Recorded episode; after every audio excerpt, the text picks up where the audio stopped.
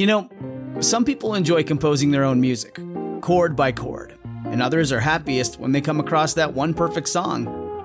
Work is not a lot different than that.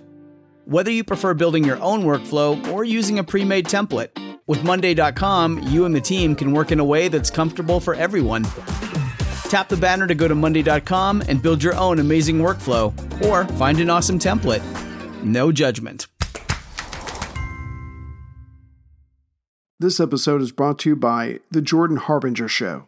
Want a new podcast to look forward to each week? One that's entertaining, informative, and packed with actionable content? You know you do. And that is The Jordan Harbinger Show, a top notch podcast named Best of Apple in 2018 and has only gotten better. Jordan goes deep with fascinating people, from authors and scientists to mobsters, spies, and hostage negotiators. During his discussions, Jordan pulls out tactical bits of wisdom for you to use to become a more informed, critical thinker. You'll learn and have a good time. He's very easy to listen to. My two recent favorites are episode 972, Mustafa Suleyman, The Coming Wave of Artificial Intelligence, and episode 843, Elie Honig, How the Rich Get Away with Crime. You can't go wrong adding the Jordan Harbinger show to your rotation. It's incredibly interesting. There's never a dull show. Search for The Jordan Harbinger Show, that's H A R B as in boy, I N as in Nancy, G E R, on Apple Podcasts, Spotify, or wherever you listen to podcasts.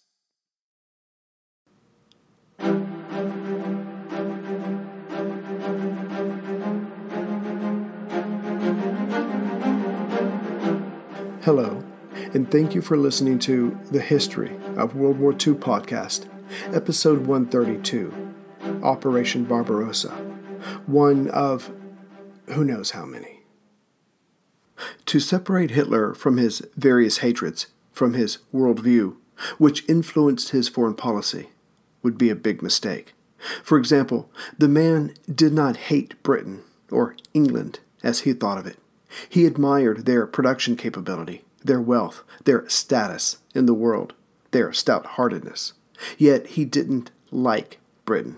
So they could be more or less left alone if they would just learn their place in this new world order, this German centric Europe.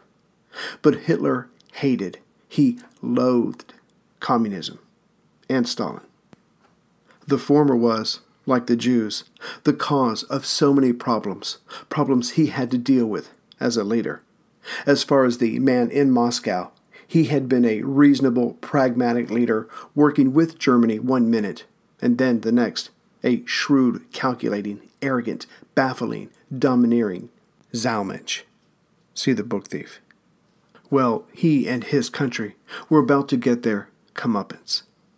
To Hitler's skewed worldview, the only thing that held Britain back from concluding a sensible compromise with Nazi Germany was its hope in Russia. As long as Russia stood, sharing a border with the dominant Germany, Britain would try to trick them into fighting each other, to bleed Germany, to make it weak, so the British could come in and take all that was possible. That was their way. To the mindset of Hitler, they choked you with their navy, broke you down, then lorded themselves over you, and made you thank them for it. Well, not this time.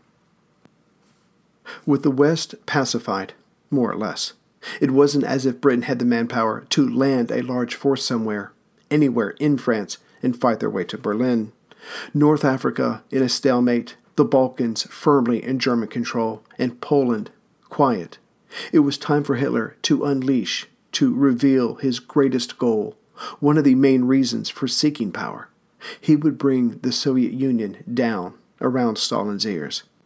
He would take as much land as he wanted, as he needed for Lebensraum, and begin the work of truly making Germany the dominant power, in every way, of Europe. That Stalin, that pig headed Bolshevik, would go down with it, only made the thought of tomorrow that much more sweeter it was Russia's turn. During the tumultuous year of 1940, with Hitler busy overseeing and, quite frankly, enjoying the greatest of his successes to date, the Russians besides praising every new German conquest, began to move on their own desires. On June 17th, when France, realizing it could not go on, had asked Germany for an armistice, Schulenburg, Nazi Germany's ambassador to the USSR, was invited to Molotov's office. The Russian Foreign Commissar offered up his congratulations on another well deserved German victory in Germany's attempt to defend itself against the West. But then he added, it had become necessary to put an end to all the intrigues by which England and France had tried to sow discord and mistrust between Germany and the Soviet Union in the Baltic states. To move forward on this threat, the Soviet Union was sending three special emissaries to the Baltic states of Lithuania, Latvia, and Estonia. And not to cover old ground in too much detail, on June 14th, as German troops entered Paris, Moscow had sent Lithuania an ultimatum that said its government must resign, certain officials were to be arrested, and the Red Army must be allowed to send in troops to maintain the peace. Knowing it was in an impossible situation and Germany could be of no help, even if they wanted to, with the bulk of their forces in the west, Lithuania agreed. Yet Moscow found their response unsatisfactory, moved their troops in, and conquered the country. The same process then occurred in Estonia and Latvia. Within weeks, these countries held special elections, voting to ask the Soviet Union could they please join in the Supreme Soviet. Moscow assented to these requests. Now Stalin was on a roll.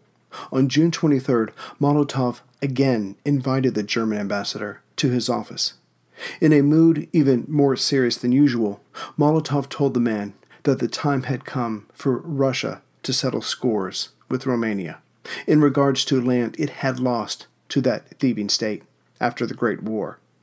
Russia would demand the return of Bessarabia and, as an extra defensive measure, also take, if needed, Bukovina.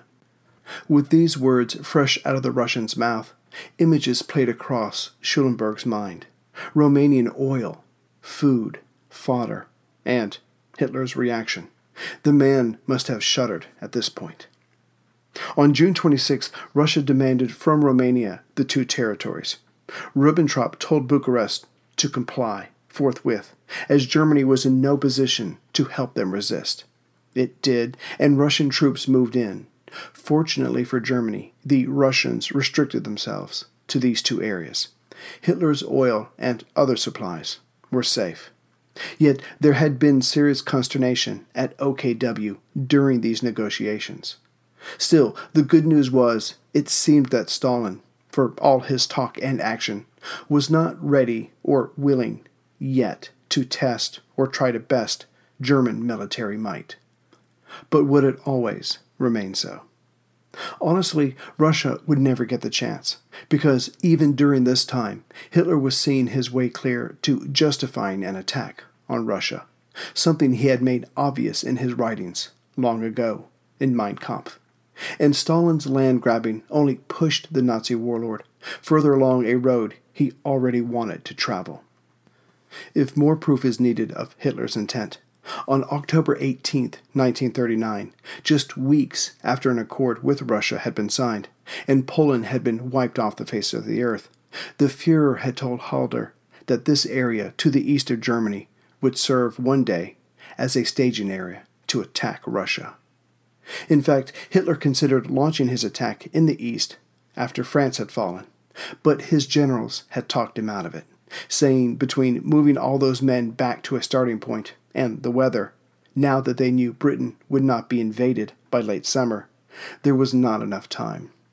Still, Brauchitsch, the C-in-C of the German army, told his leader that when Russia was attacked, the first phase, taking enough territory so that Russian bombers could not reach Berlin, would take about four to six weeks. This would require some 80 to 100 German divisions, whereas the Russians were thought to have about 50 to 75 good divisions. Later that year, in late July 1940, Britain's infuriating resistance pushed Hitler to make a decision. Gathering his generals, the Fuhrer told them all that Britain's hope lies in Russia and America. If that hope in Russia is destroyed, then it will be destroyed for America too, because elimination of Russia will enormously increase Japan's power in the Far East. So, the sooner Russia is smashed, the better. Now that the man who could talk for hours, trapping his soldiers, who had to endure these inner monologues slash tirades, had made his decision, he then envisioned how it would go. The Soviet Union would be invaded in the spring of next year, 1941.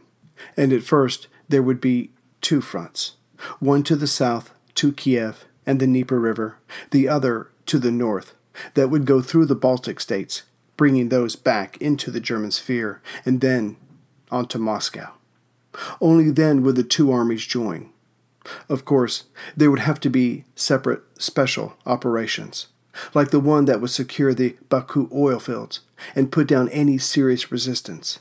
But basically, Russia's back would be broken, its armies crushed, its military production now in German hands.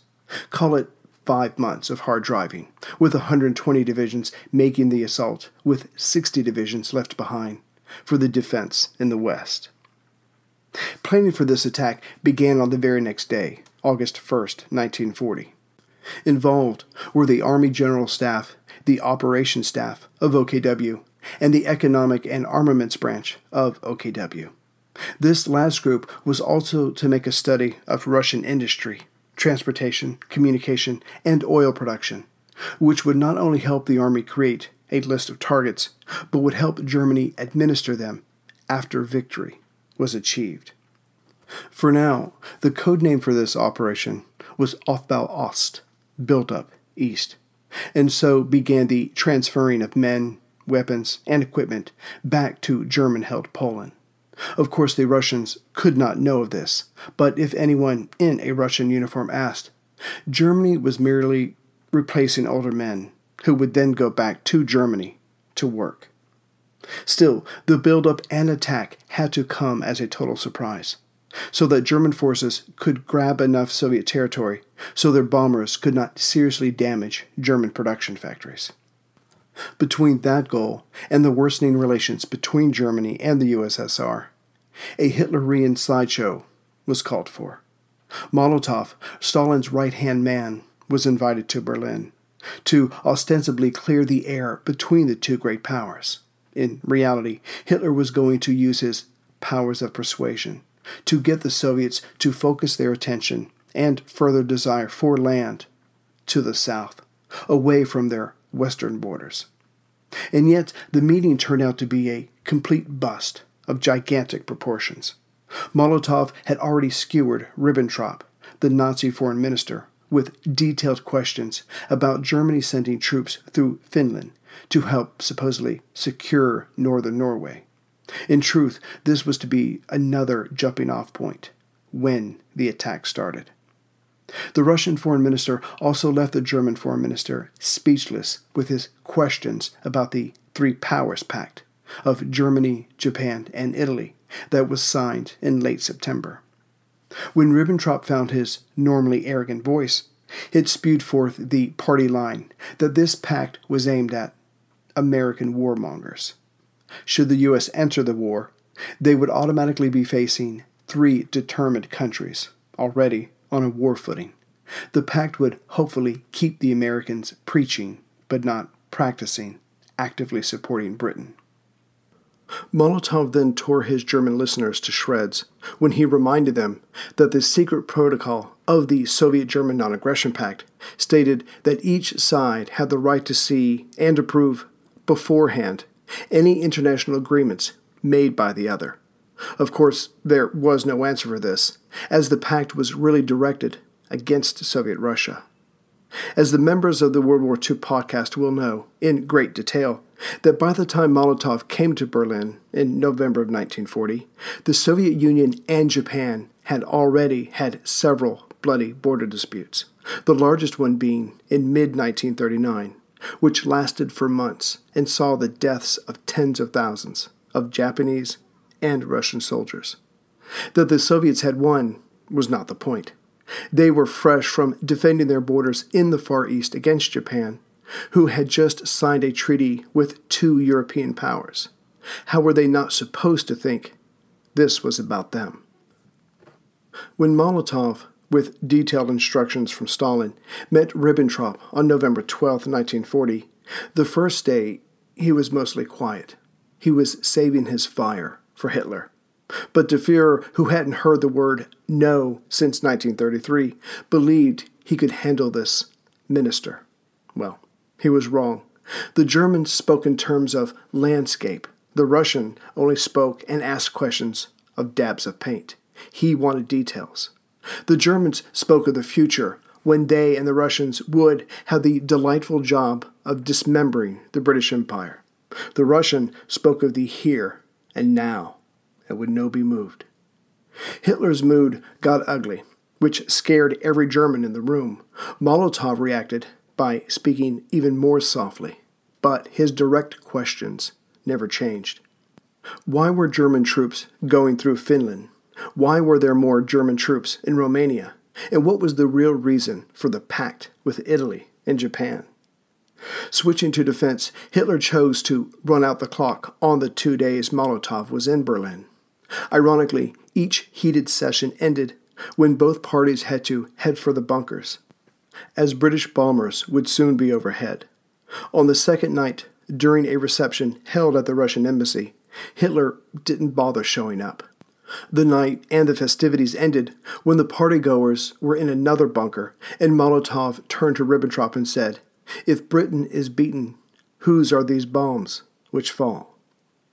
With this meeting, Hitler's hatred of Russia and Stalin, never forget that, grew. In early December, Hitler called for the Army General Staff's plans for the invasion of Russia. Halder and Brauchitsch produced their papers, but only after haranguing these two generals for hours did their leader approve the plans. The Russian army was to be annihilated. General Dietl's mountain division, currently in Narvik, would be sent to Finland to attack the Soviet Arctic area. Sweden would allow this crossing and eventually join in on the attack against Russia.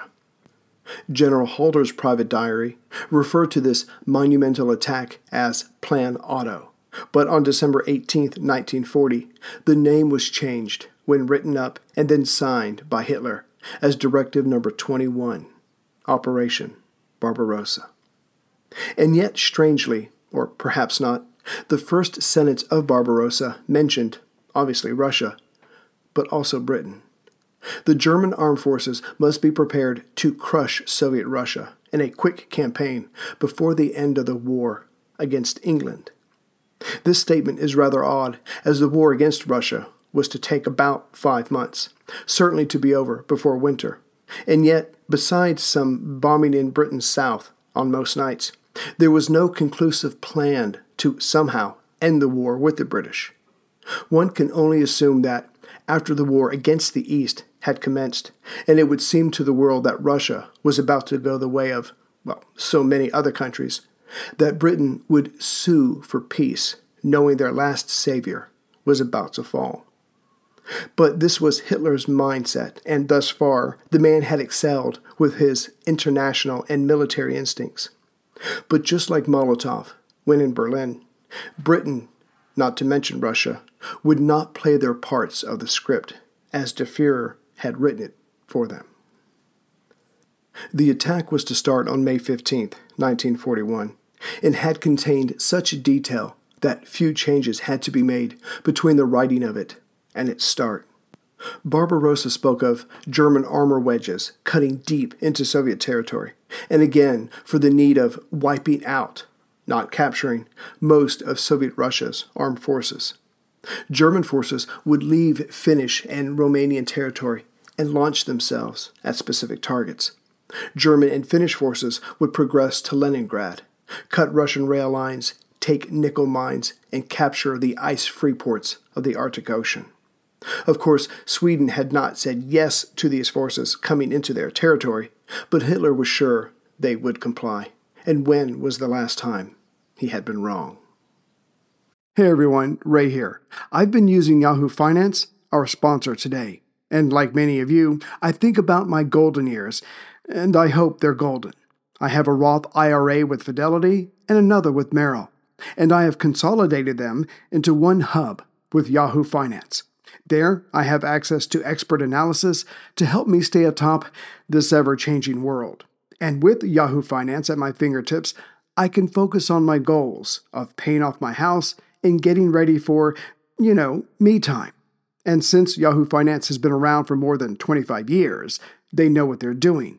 It's the number one finance destination with their independent research, customizable charts, and so much more. With a community of over 90 million users each month, their real strength is helping you on your way to financial success. So, for comprehensive financial news and analysis, visit the brand behind every great investor, yahoofinance.com, the number one financial destination, yahoofinance.com. That's yahoofinance.com. It would be the massive Pripyat marshes that would dictate the two German armies' lines of attack. One would drive through the Baltic states to Leningrad, the other would travel just south of the marshes through White Russia and then turn north to capture any Russian forces fleeing from the first group. After that, their target would be Moscow. The loss of the capital would not only serve to demonstrate Germany's victory, but the city was also the main center of railways and armaments production. The Third Army Group would stay further south of the Pripyat marshes, travel through Ukraine, and make for Kiev. Any Russian forces west of the Dnieper River would be engaged and destroyed. This army group's right flank would be protected by a mix of German and Romanian forces that would head for Odessa and then to the Black Sea. After this was accomplished, their goal would be the Donets Basin, there was located roughly 60% of Russia's industrial might. Thus, Russian forces would be destroyed. Their ability to transfer men and communicate to react to German aggression would be destroyed. The rest would be mopping up operations, again on a massive scale. And as the Germans were not bringing enough food for any prisoners they did happen to capture, who might surrender before being wiped out, well, that would make the mopping up that much easier. It must be kept in mind that besides Dunkirk, and even that was a German victory in almost every sense, each time Hitler wrote a directive, his plans were followed out by a well trained and equipped, highly motivated army, and victory had always been his. So it would seem that for all those of this party, that here too would be just another German victory, just on a much larger scale. In fact, for Hitler, he probably viewed this as his magnum opus, his great work and great deed to the world for getting rid of such a menace. But as we have seen, the interim would not be easy for the man in Berlin. First, there was the slippery Franco of Spain, who made promises, but his price was too high to enter the war. Then there was the clouded mind of the aging Pétain, who would not give Hitler what he wanted most Vichy's active participation in a war against Britain.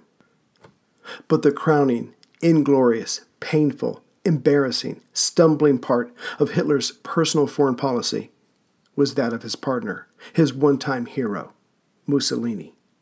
Not only did Il Duce need saving in North Africa, but also in Albania and Greece. Hitler recognized that, yes, the Balkans had to be secured, so the British could not use it as a starting point. But regarding the Allies, Der Fuhrer maintained, with justification, that the continent was safely in German hands. There are those that claim that Hitler's desire to see that not only was Mussolini rescued, but that the Balkans and Crete were in German hands, lost him valuable time for Operation Barbarossa. There are others that claim that the lost four or five weeks did not affect what was to come for the Wehrmacht that winter of 41. But the German generals firmly believed, or at least expressed that belief, that the loss of time cost them the war after surrendering at Nuremberg. Either way, Yugoslavia, Greece, and Crete were now secured, and the attack on Russia was pushed back to June 22nd. 1941. So the German staffs made their detailed battle plans, while their soldiers were moved to the east, along with their equipment. But this was not to be just another offensive, another victory. Hitler had his own axe to grind against the Soviet Union and Stalin. Calling his generals together in early March of 1941, he informed them all that the normal rules of warfare would not be applied to Russia. Hitler started with saying that this war could not be conducted in a knightly fashion, as this was a battle of ideologies and racial differences. There would have to be unprecedented harshness. And this is coming from the Nazis. Certainly so for the Commissars, as they were the priests of communism. They were to be killed out of hand. But the German soldiers would not be breaking the law. Russia had not signed the Hague Convention, and so had no rights under it. The German generals would react to this after the meeting and told their commander in chief, Field Marshal Brauchitsch, that they would not go along with this. But the Field Marshal never said anything to Hitler, and during the war, his order was mostly carried out. But if the German generals were angry over the Commissar order, they would certainly have felt revulsion for what was coming next. Heinrich Himmler, the man who ran Hitler's secret police, the SS, would, once an area was secured, send his men in to go to work. What that meant was not to be the concern of the Wehrmacht. In fact, once Himmler's men entered an area, no German soldier was to go there unless given permission by the SS. In short, the SS would root around for spies and for partisans and liquidate them. The SS would normally find it necessary to liquidate an entire town if a partisan was found there. It was considered to be more thorough. Goering was to have a hand in this pot as well. His men would be responsible for the exploitation of the country and the securing of its economic assets for use by German industry. In summation, Russian troops were to be killed or captured.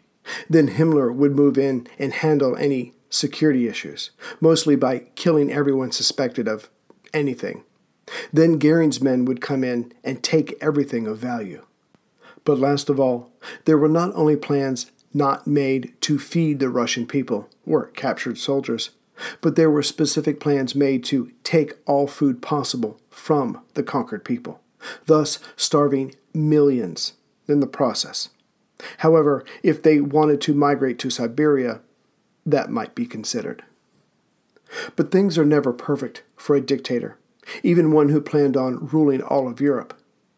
While relaxing at the Berghof above Berchtesgaden over the Alpine Mountains, Hitler received news that not only shook him to his core, but threatened his entire operation against Russia. The surprise element of his attack was vital because he needed Russia to fall quickly. Because if it didn't, well, Russia did have the largest army in the world. On May 10, 1941, Hitler was told that a loyal confidant since 1921, the man who was only behind himself and Goering to rule over the Nazi Party, and thus the greater German state, Rudolf Hess, had taken a plane and seemed to be on his way to Britain. Why? To bring about peace between Germany and the British Empire. At that moment, there was so much unknown to Hitler. What would Hess discuss? Would he bring up Russia? Would he talk of special Nazi operations being conducted by the fanatic Himmler of the SS? The truth, sadly, was much more pedantic than anything Hitler could envision in his nightmares. Hess, it seems, had grown bored with running the Nazi state, what with all the attention and excitement on those prosecuting the war for their leader, and had decided for himself, by himself, to show his loyalty to Hitler and his importance to everyone else in the Nazi Party by single handedly bringing about peace between Germany and Britain. The tale is bizarre, but does not play a significant role in the invasion of Russia or the rest of the war in general. Just a few facts will suffice to clearly demonstrate the mindset of many of the upper circles serving Hitler. It's a wonder they did so well for so long. Rudolf Hess had taken off in a Messerschmitt 110 fighter plane. He planned on flying to Scotland and bailing out, which he did, and then landed near the home of the Duke of Hamilton. They had met at the Olympic Games in Berlin in 1936. The Duke was brought to the prisoner, who said he was now ready to talk. He was here to save Britain. Germany was going to win the war, but Britain still had a chance to survive if Germany was given a free hand on the continent. Britain's reward for their collective wisdom was that they could retain the empire. Of course, Churchill's government had to go. Winston, every German officer knew, had been planning this war since 1936. Oh, and he wanted to be treated like an ambassador, with immunity from the king. It didn't quite go that way, and Hess spent the duration of the war as a prisoner. As for Barbarossa, Hess knew very little and certainly didn't know that the greatest battle of the war was about to commence. It is still just beyond credulity that Russia was surprised by the German attack. Had not the Nazis launched surprise attack after surprise attack, any war between Germany and Russia would not come gradually as relations deteriorated. That was not the MO of the Germans, nor the nature of blitzkrieg. Still, Stalin tried. He tried mightily, even taking over the job of repairing relations between the two into his own hands. Throughout the first half of 1941, the Russians complained of German troop movements to the east, of Germany's invasion of the Balkans and Crete, and then came Russian compliance. In April, Stalin accepted Germany's position concerning various border disputes with Russia. Russia vastly improved its ability to send otherwise blockaded raw materials to Germany. The same went for the delivery of food to Germany. In fact, Stalin was doing everything he could to demonstrate the advantages of maintaining close relations with Soviet Russia. But he was wasting his time. Then came the rumors of an imminent German attack. This was followed hard upon by German industrial firms withdrawing contracts with Russia. But again, Stalin took this as a sign of German unhappiness, nothing more. Clearly, this was Molotov's fault for his tough negotiating tactics. No more, Stalin would be handling such matters himself. Molotov was kept on as the foreign commissar, but Stalin took for himself the position of chairman of the Council of People's Commissars. Basically, he was now the prime minister of Soviet Russia. And from this position, he would salvage the two countries' economic and political relations. But again, the question begs to be asked how did Stalin miss this? Germany had moved massive amounts of troops into Romania and Hungary, and on their side of the Polish border. German shipments of weapons and equipment to Russia had fallen behind of late. Even the U.S. warned Moscow in late March from a reliable German source. Newspapers from all over the world wrote of a potential war between the two countries. Who else could Germany invade? But for all this, Stalin, who had lied and deceived so many to get where he was, was now lying to himself. Probably because he wanted to believe the lies. It was certainly preferable to the alternative. Even homicidal mass killers avoid places in their minds or gut instincts they do not want to hear from. During the night of May 21, 1941, Molotov invited the German ambassador, Schulenburg, to his office.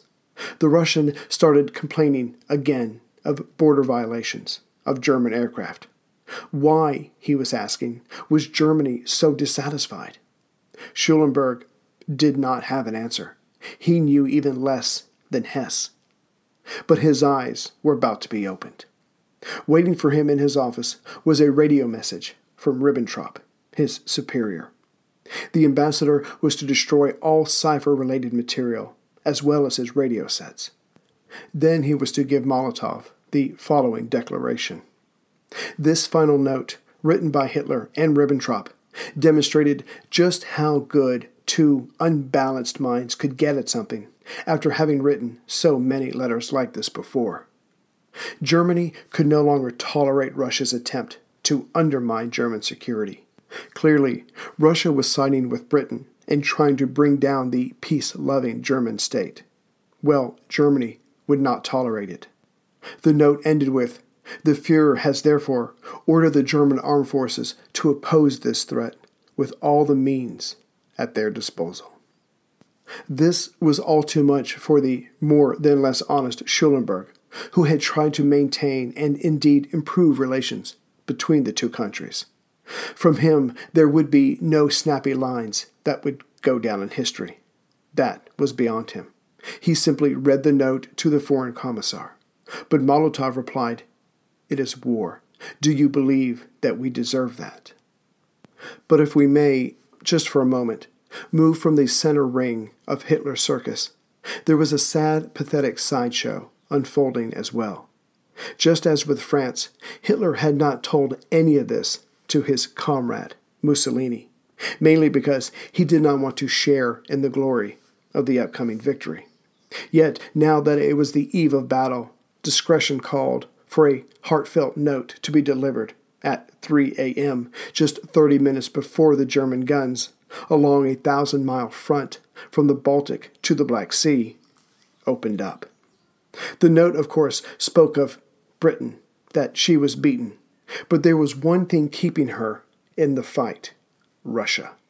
Stalinist Russia had to be brought low to show the island nation her true dilemma. What's more, Hitler could not fully focus on Churchill's warmongering with Russian forces to his rear. This war, as had so many others, was being forced upon him. Italy would not be called upon to help in this endeavor, but Mussolini might want to build up his forces in North Africa and near France, just in case the latter betrayed them. This Hitler knew would give the land hungry Il Duce something to focus on, and perhaps appease him for yet again being left out. Near the end of the note, Hitler wrote, Whatever may come, Duce, our situation cannot become worse as a result of this step. It can only improve. At 3 a.m., June 22nd, this letter was given to Foreign Minister Ciano by the German ambassador. He called upon his father in law, the father of Italy, waking the leader, who was resting at his summer palace. Not quite awake yet, but certainly angry, he had never been awoken by Berlin before. Mussolini grumbled, Not even I disturb my servants at night. But after Ciano told him the upshot of the note, the leader was fully awake, and for his first official act of the day, June 22, 1941, he declared war on Soviet Russia. That Sunday morning at 3:30 a.m. local time, the German forces, some 3 million men, advanced. The closest bridges were taken intact. Hundreds of Soviet aircraft were obliterated while still on the ground. But we are getting ahead of ourselves. As Hitler told his generals, when Barbarossa commences, the world will hold its breath and make no comment.